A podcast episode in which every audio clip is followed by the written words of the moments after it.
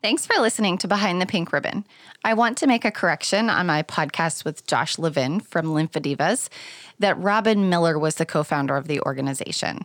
I want to be sure that I honor her legacy correctly as much as Rachel's. Are you a dragon boat athlete? Have you ever thought about joining a team? Hornet Water Sports makes high performance, lightweight, carbon fiber dragon boat paddles. You can choose from one of their many graphic designs. Don't settle for just a boring black paddle. I love their design so much that I have four different paddles. They also have all of the Dragon Boat accessories that you need paddle bags, tip covers, tape, and more. Visit their website at hornetwatersports.com and enter the code PINK at checkout to receive 10% off of your order. That's hornetwatersports.com and enter the code PINK. Strokeside Designs is a New York based fine jewelry company focused on water sports. This is the best jewelry I have found through many years of searching. I love my Dragon Boat paddle heart earrings and my pendant. The jewelers at Strokeside Designs have worked for famous jewelry houses such as Tiffany Company and Cartier. All of the pieces are hand finished from fine materials. Express your passion for kayaking, canoeing, and dragon boating. Visit paddlejewelry.com and get free shipping with the code PINK. That is paddlejewelry.com and enter the code PINK. On this episode, Terry Bodie, a 20 year breast cancer survivor and an Arizona Cardinals cheerleader alum, joined me on the podcast to share her story. She talks about being diagnosed with early stage breast cancer in 2000 at the age of 31 followed by a second breast cancer diagnosis two years later. Nine years later, Terry found herself facing metastatic breast cancer. She shares not only the physical, but also the mental and financial impact of a stage four diagnosis. But through it all, Terry has not lost her hope, sunshine, or happiness. She hopes that her story will inspire others to not sweat the small stuff. Shortly after recording this episode, Terry's trial doctor suggested that she get her affairs in order and live out the next two weeks doing all that she wants. Terry has since pursued other avenues to continue her fight. There is a GoFundMe page set up for her. If you are interested in donating, please send an email to podcast at behindthepinkribbon.com. Take a listen into Terry's story. Welcome to Behind the Pink Ribbon, where we share stories, information, and other content related to breast cancer. My name is Melissa Adams. I am a 12 year genetic breast cancer survivor. I've learned so much through my own journey with breast cancer. I have met some amazing people along the way, many that have become lifelong friends. I have experienced the emotional roller coaster of a breast cancer diagnosis, heartache, anger, frustration, loneliness, and even gratitude. Through this podcast, we will speak to breast cancer survivors, supporters, and healthcare professionals to gain insight and understanding behind the pink ribbon. I'm here today with Terry Bodie. Terry is a 20 year breast cancer survivor. She was diagnosed at the age of 31 in 2000 with ductal carcinoma. Two years later, she was diagnosed with lobular cancer in the same breast. And then nine years later, uh, Terry was diagnosed with stage four. I also want to mention, uh, because I feel like it's important, and we'll probably talk a little bit about this, but Terry is also a previous Arizona Cardinals cheerleader. So, welcome to the show. Hi, yes. Thanks for having me. I'm excited. I'm excited. We've tried to connect so many times. Um, yes. Um, so I'm really happy that we were finally able to make this happen. And I want to give a special shout out actually to Julie Caputo, who made the connection between the two of us. Yes. Thank you, Julie. so let's talk a little bit about your initial diagnosis. I mean, you were 31, um, it was right. 2000, and it uh, came back as ductal carcinoma. So tell me a little bit about, you know, how you found that you had cancer, um, you know, just a little bit about that piece of your story. Yes. Well, you know, it's funny. I actually found the lump and I was feeling, I thought, this is odd, you know, and my mother had breast cancer and uh, she felt it and she said let's get this checked out well i went in for a mammogram and the ultrasound and i was told i could wait six months. There's really nothing that looks too suspicious. Well, both my mom and I didn't like that answer. So we went right to a breast surgeon and he felt it and said, you know what, you're in surgery tomorrow. And thank oh, wow. goodness, yes, thank goodness we did that, you know, because yeah. it was cancer. So, which led to a mastectomy. So I did find the lump. I felt it and it, it was, it felt like a little marble, very odd feeling. So and you know, you, you got to be proactive. Yeah. Were you doing a self breast exam or just kind mm, of randomly? You know, yeah, it? just randomly. I really never did self breast exams. I'll tell you what, though, you could I do them now, but I never really did. So I was just kind of feeling around. I remember I was in bed and it just felt odd, and that's how I found it. Interesting. I find that just in in doing so many interviews through the podcast that mm-hmm. there are many people that just find it randomly. Like it's yes. not through a self breast exam, it's not through an exam at the gynecologist, you know, not so many through a mammogram. It really genuinely is. I just happened to touch yeah. this spot and there was a lump. Yes, yes. And these lumps, I mean, for my case, it, it, they stand out. It's just a different feeling of a lump, you know? It's like a really hard marble feeling. You just feel um, odd and strange that something's going on. Right. And so yeah. you said you had a mastectomy. Did you do a unilateral or a bilateral? I just had the one side, okay. one unilateral mastectomy on the right side, because uh, my oncologist, uh, oncologist at the time said that I would be safe just taking one breast with the type of cancer that I had, ductal carcinoma, which doesn't usually mirror into the next breast. So I went with his advice, and I was um, I went with one, you know, a mastectomy, a urinary mastectomy. Okay, and so you know, I'm thinking like here's your mom who's also yes. had breast cancer. Were you tested right. for the genetic mutations? I was, and uh, negative. Okay. Yep, okay. I sure was. Now, my mom was not. She hadn't been tested. My sister also was, goodness, diagnosed just two years ago. She's fine. And she also tested negative for all of those mutations. Isn't that interesting? Yeah. I mean, I always feel like there's more to be discovered. I agree. You know, so I think that they they found what they found early on, and you know, people kind of hung on to the BRCA one, BRCA two, and then realized, oh wait, there's more.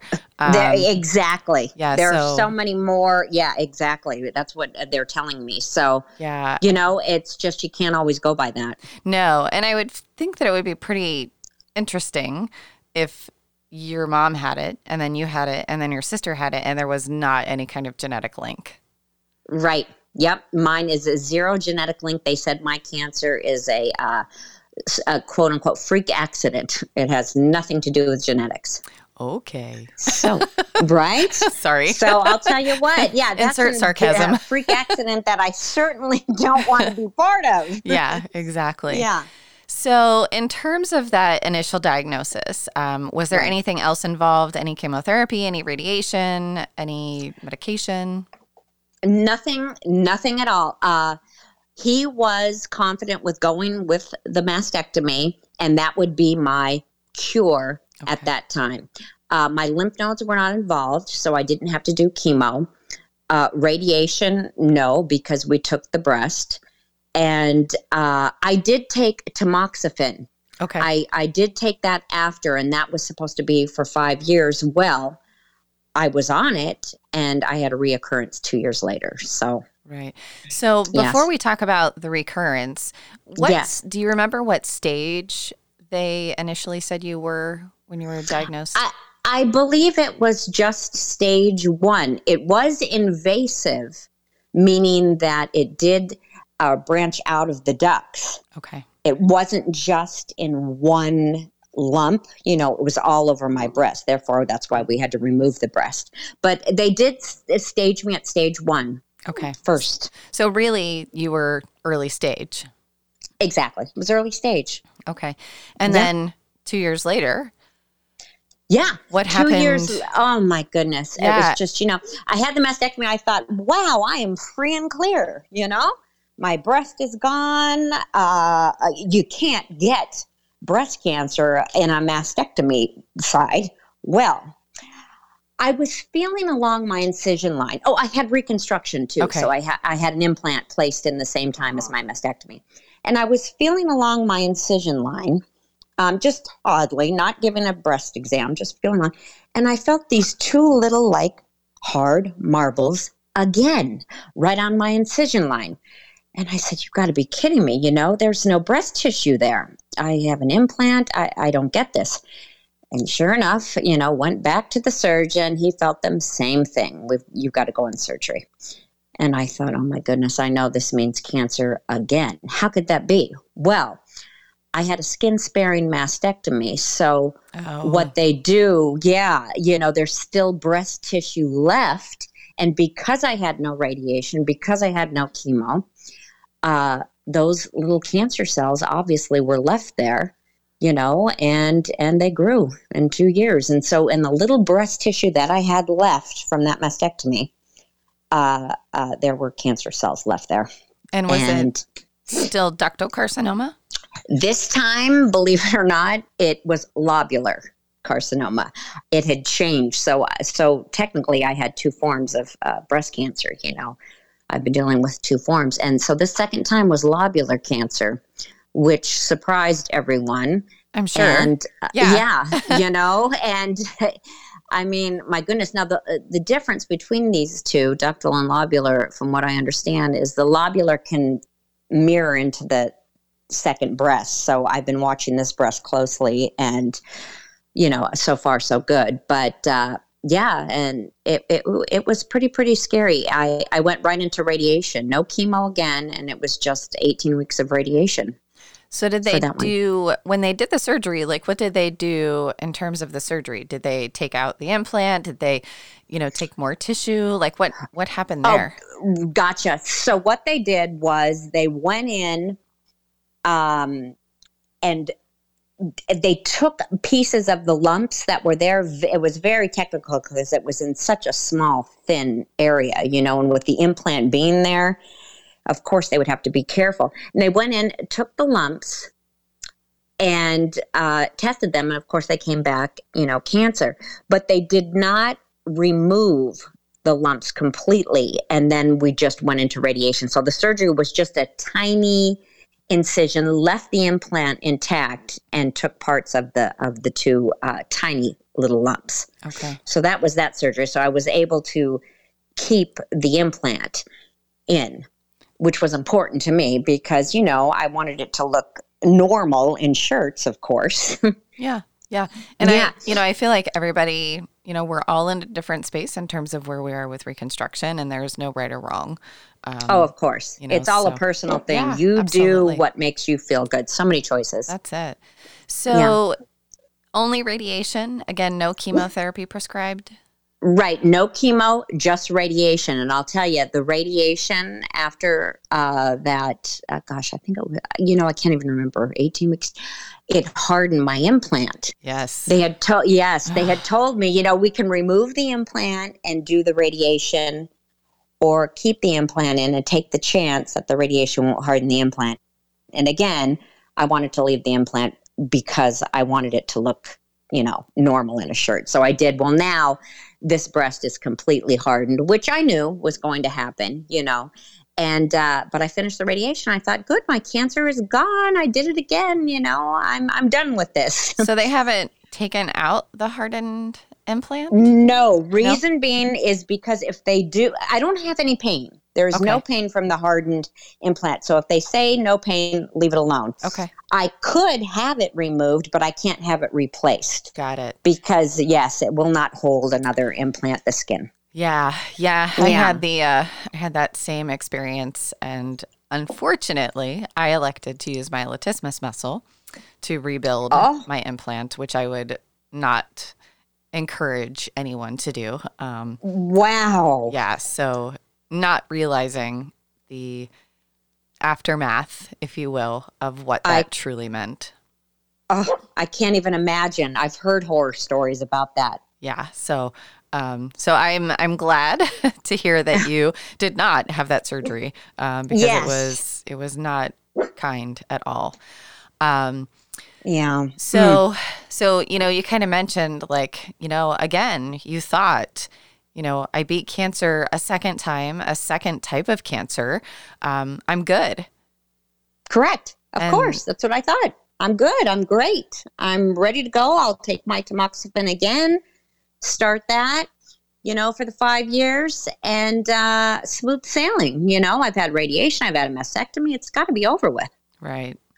Yeah. And then nine years later, something Yeah. shifted. Oh, yeah. Nine years later, uh, I'm a teacher. I teach second grade. And, you know, for a couple of years, I had a really bad backache. And, you know, I just figured it was from my dance classes. And, you know, I taught after school hip hop programs. And, you know, you don't really run to the doctor for a backache. And it was progressively getting worse, but I was dealing with it.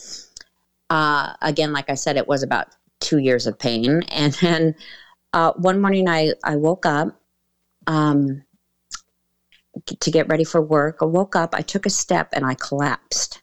Oh, wow. And I was so sick, so nauseated. My daughter came in. Uh, long story short, I ended up in the hospital. I had fractured my spine in nine places, three broken ribs. Uh, I had cancer. Oh, my gosh. my cancer, yes. I mean- uh, I had breast cancer that metastasized to my entire spine, ribs, skull, legs, collarbone, everywhere. And uh, at that point, it was just, I was in the hospital for two months. It was just a horror story. So, Yeah. when you were, so when you had the second incidence of cancer in 2011, did they Mhm. do follow up scans with you? I mean, were they monitoring you? Well, this is where I could really kick myself for not following through. I did for three years. Okay. I was going to the scans, I was doing my blood work, and then I said, I don't have to do this anymore. Of course not. I'm fine, you know. My breast is gone. This I don't have to do it anymore.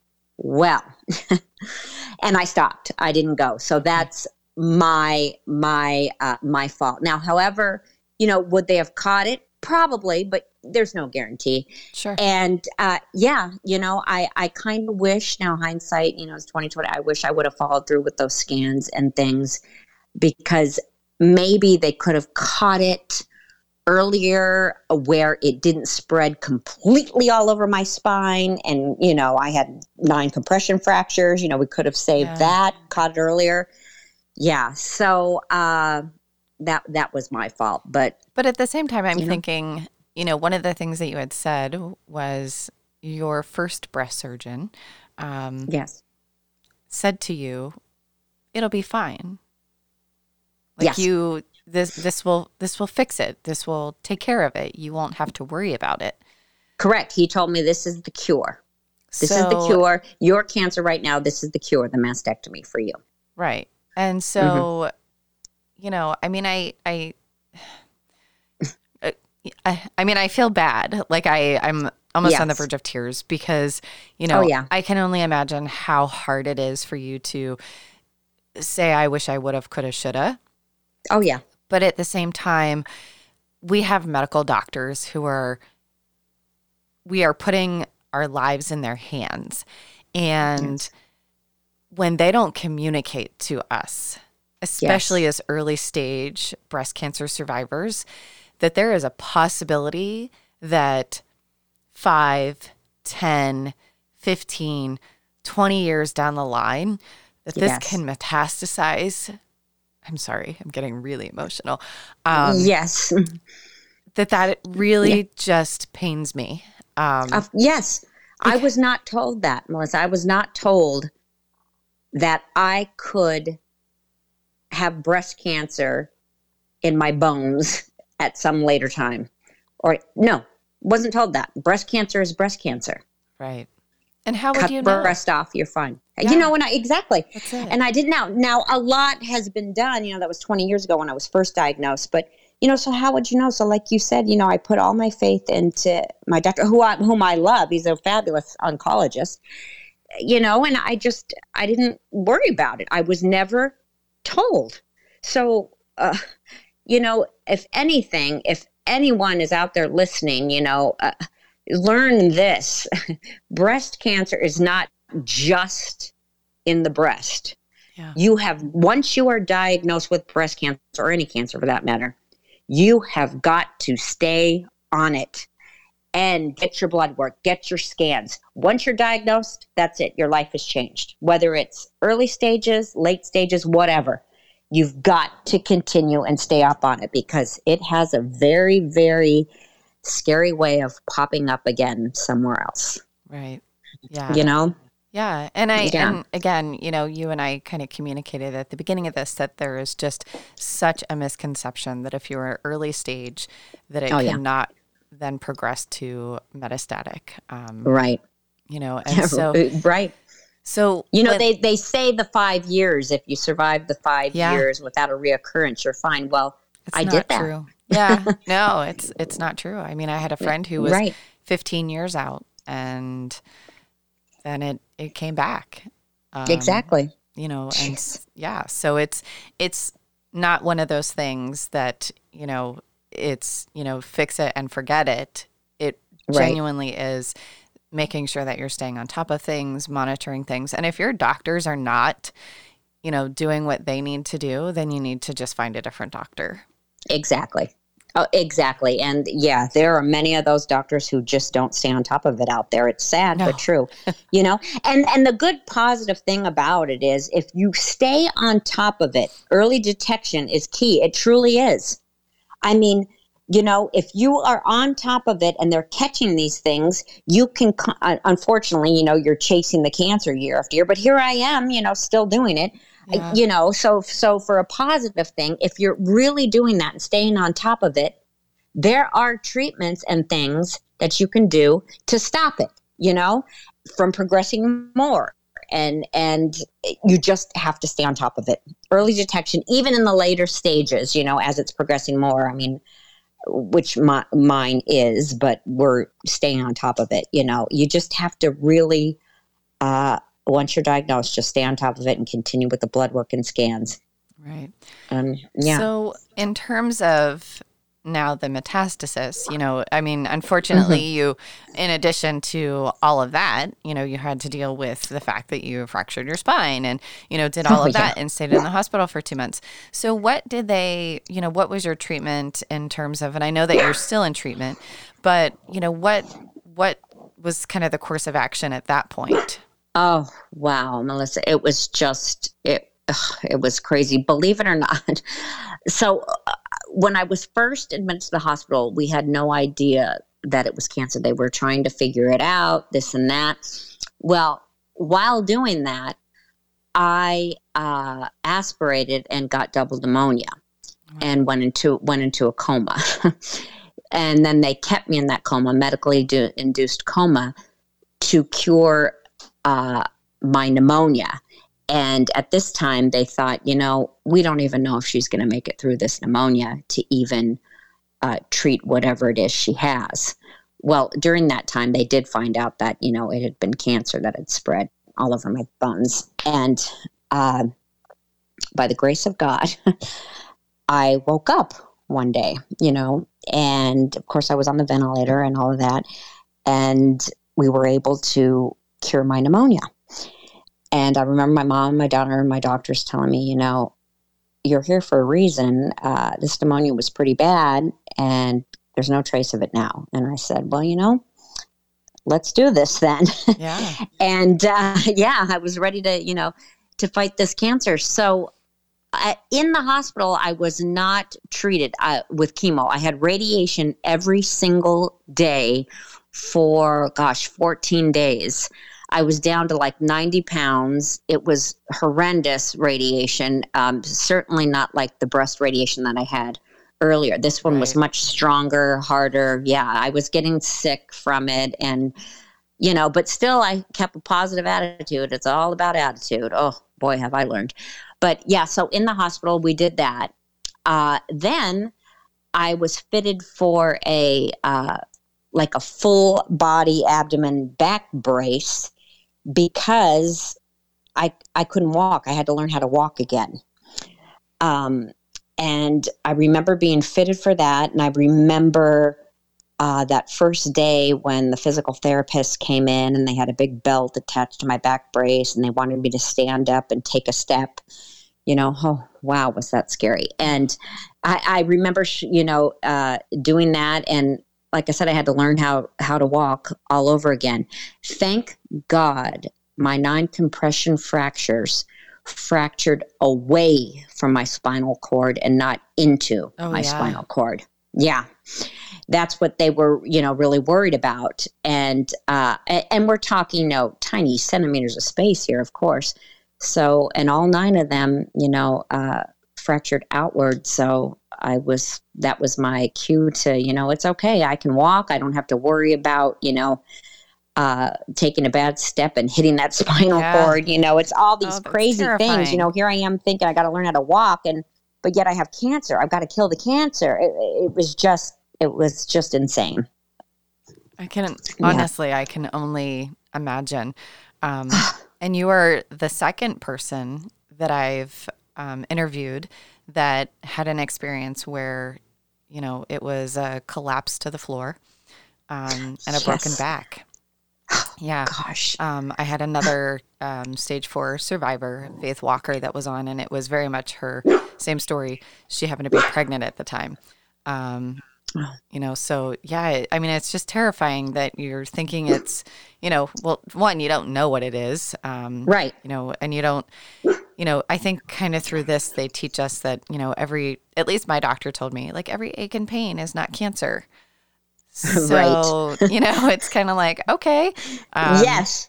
So I'm not going to go in for a backache. You know, I'm not going to go in because maybe it's just that I'm, you know, being too strenuous. Maybe I'm just getting older. you know, exactly. all those things. Yeah. You know, yeah, it, it, it's so true. And you know what? It's funny because had I been told that the cancer could, you know, metastasize to your bones and your back, maybe I would have jumped on those backaches yes. a little bit sooner you know, but that was the furthest thing from my mind, Melissa, that it was cancer. Right. You know, the backache, because I, I didn't even realize you can get breast cancer in your bones. I, I just don't understand it. Right. You know, and some people think, oh, so you have bone cancer. No, no, no, no, no, no. It's it's not that. I have the actual breast cancer cell in my bones. right. And yeah, it's also spread somewhere else. I was I'll wait for you to ask me all about all that. oh, yeah. I mean if you yes. you know, feel free to share. Um, yeah, yeah. So, uh, so uh, let's see. We were, I so my life now is jumping from chemo to chemo to chemo. I've been on chemo straight for nine years. We're buying time, is what we're doing, because obviously cancer doesn't have a cure. So I've been on probably I don't know ten or eleven different chemos.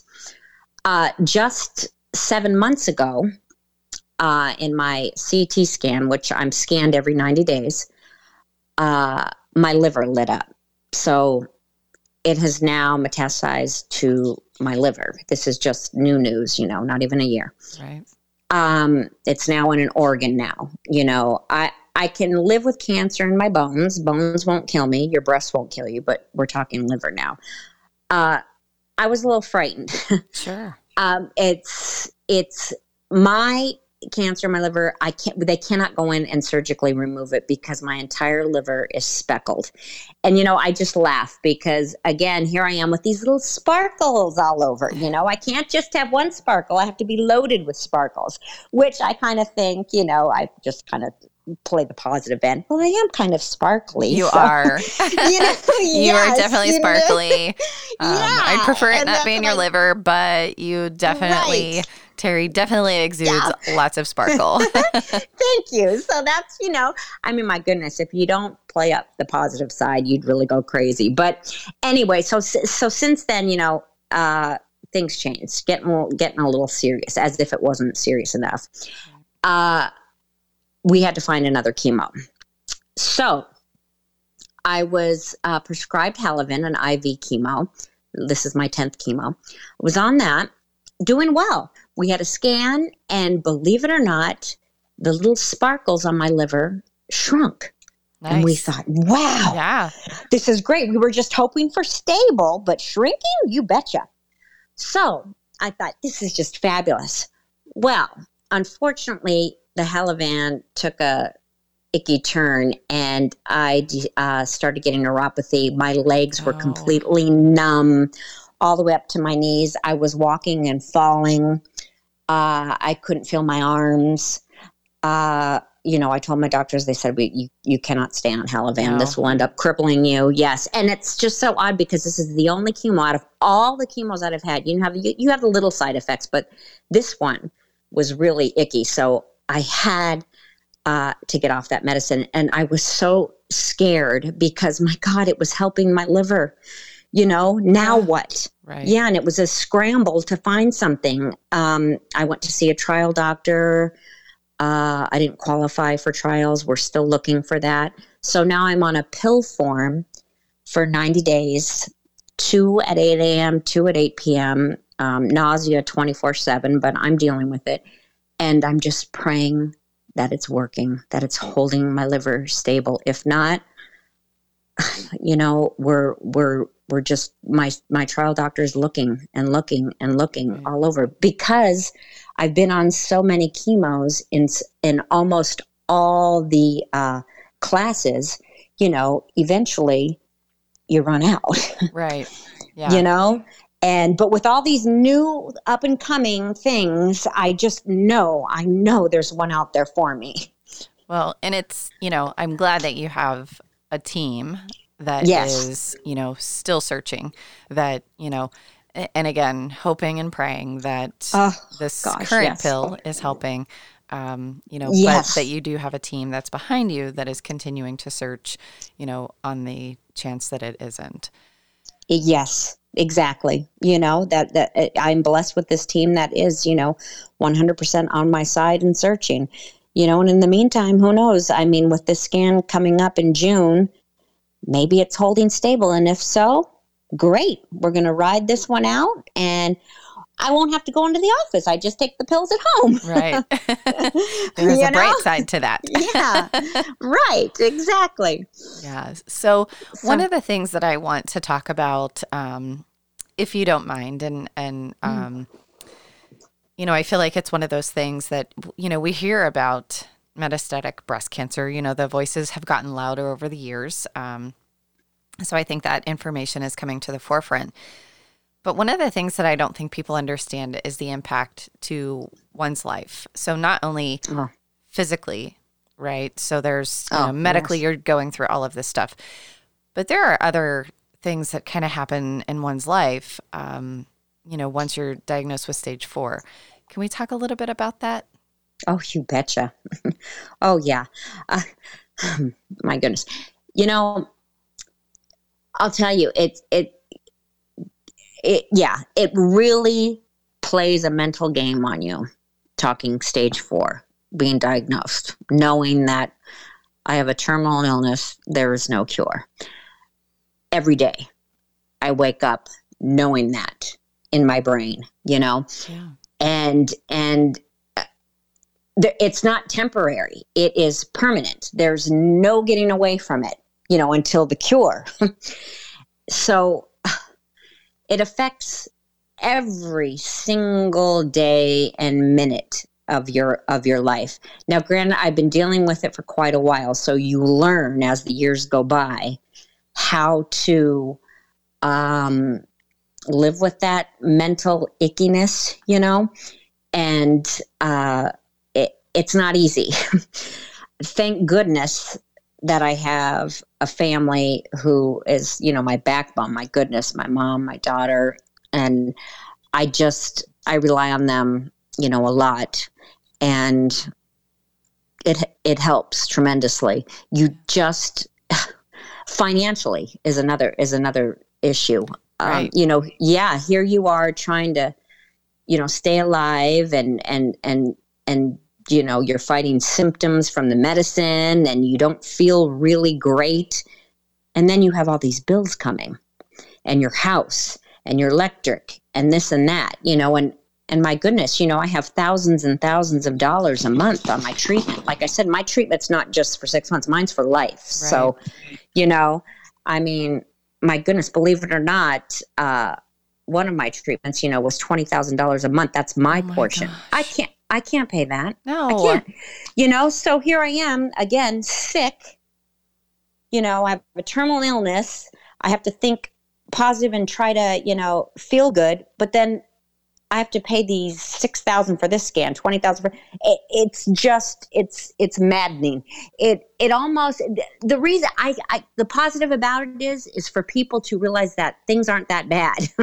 you know, if I can make people realize that bills and things are not that bad, you know, and everyday life and stress, that's temporary. It'll go away. Yeah you know and i used to complain about all that now you know but now wow i really realize oh my goodness when you're fighting for your life you know and the the uh, mental anguish and just the financial oh my goodness really puts things in perspective you know and of course my family my mom is 93 she looks like she's 60 and acts like she's 50 she's just the most amazing italian woman you know and she'll she'll cry if it's a far and few between. She hardly ever does, but when she cries, you know, she's like, "Why not me? Why can't it be me? Aww. It would be much easier for me to deal with it, you know. But to see my daughter doing this, you know, so it takes a toll on the family, and then of course." Yeah. That bothers me. You know, I don't want my mom to worry about me. I don't want my daughter to worry about me. I'm tired of them worrying constantly. You know, and again, it's not temporary. That right. this worry and this fear is going to be every single day of my life until there's a cure. Right. you know, and as of now, that's we don't have one. You know, so we just no. pray. yeah, and the and you know the harsh reality is that the money that is provided um, specifically for metastatic breast cancer is very minimal. Um, yes. You know, yes, I'm learning that. Yeah, and it's heartbreaking. I mean, it is it genuinely is. heartbreaking to know that really that's where the focus should be. Because if we can start with metastatic and work backwards, I think that's where, you know, the cures I agree. will be found. Yeah. I agree 100%. I agree. Um, you know, because I'm living proof of this. Here I am. And, you know, now I'm running out of options. Right. You exactly. know? Exactly. Yeah. So, so, and you know, and I I thank you for sharing that because, you know, I I don't know that um, you know, one metastatic breast cancer is is just starting to be talked about loudly. Um, yes. But there's so much that happens behind the scenes that people don't realize. You know, people don't know the the impact in terms of having to wake up every single day thinking about that. Um, oh yes. you know, to know that there is a financial burden that is you know, completely inconceivable, quite honestly. Oh, um, yeah, exactly. You know, yeah. And then the impact on your family. I mean, just thinking about, mm. you know, how they have to deal with this as well. Mm. Um, yeah. You know, so I, I thank you. I think that will be really important information for our listeners to hear. One of the things, yes. though, because, you know, I, um, I know that you've had a really rough go at all of this. Um, but you genuinely are one of the most positive people I have ever. I've not met you in person, but I follow you on Facebook.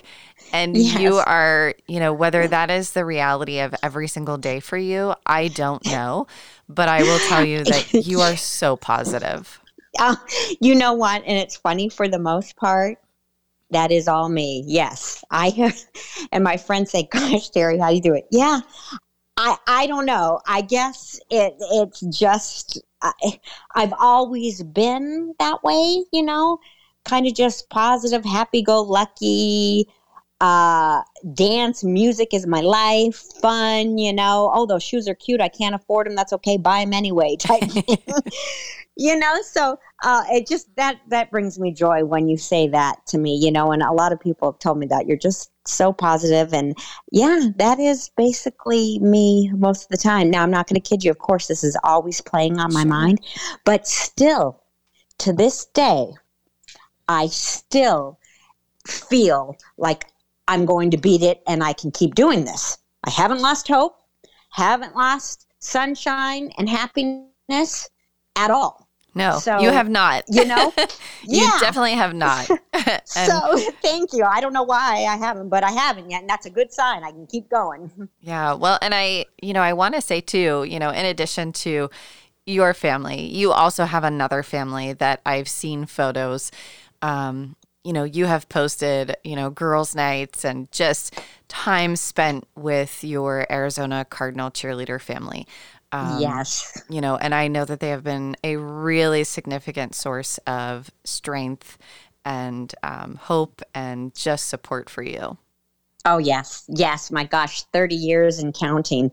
And it's funny because, to tell the truth, we had lost contact for quite some time. And then just miracle uh, happened before my third diagnosis. You know, they came back into my life and they had no idea. Well, they showed up in chemo one day, and I hadn't seen them for quite some time. And here they come doing their dance moves with their pom poms. and I thought, this is, you know, we're all over 50. This is just amazing. And, you know, since that day, which was, gosh, when did we reconnect? Four or five years ago? Can't even remember. Uh, it's just nonstop. They're by my side. They've done several fundraisers for me. They will come and bring me food. Whatever I want, whatever I need, they're there. Boom. You know, and they have families and things too, of course, yeah. and kids, but they will put that on hold to take care of my needs. I mean, it's, and I can't even thank them enough. How do I thank them?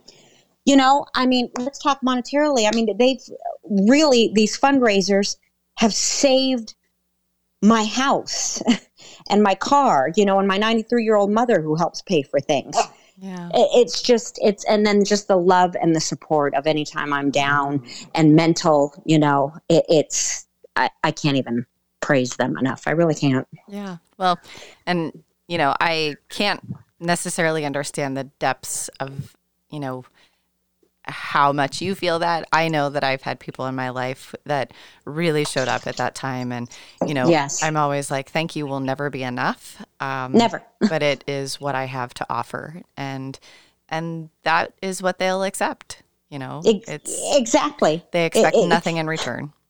Exactly. That's what they tell me. And they tell me, Terry, you know, I, I tell them, you don't realize how you make me feel. They say, Terry, you don't realize how you make us feel. Yes.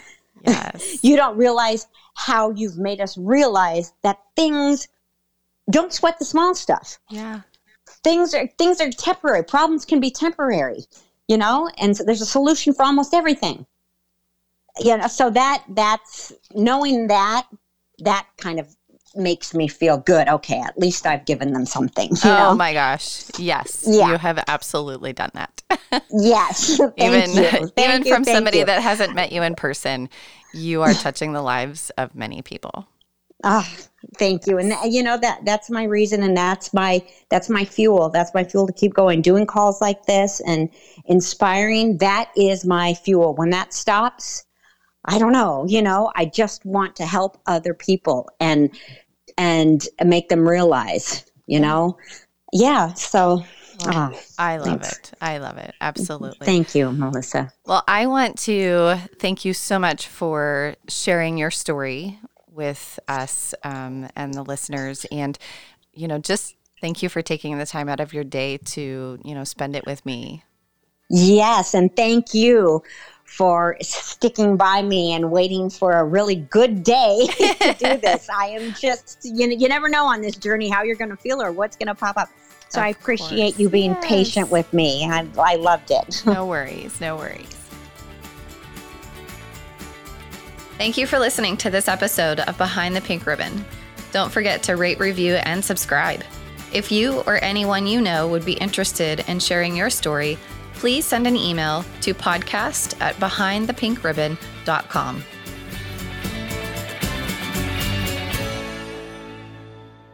Thinking about advertising on this podcast? Our ads not only create awareness for your brand, but also contribute to the continued growth and support of this show. Email us today and be on our next episode. Email podcast at behindthepink.ribbon.com for more information. You've been listening to Behind the Pink Ribbon, produced by American Creative Consulting, mixed and mastered at Riverview Podcasting Studios. For more information, please visit designbyacc.com.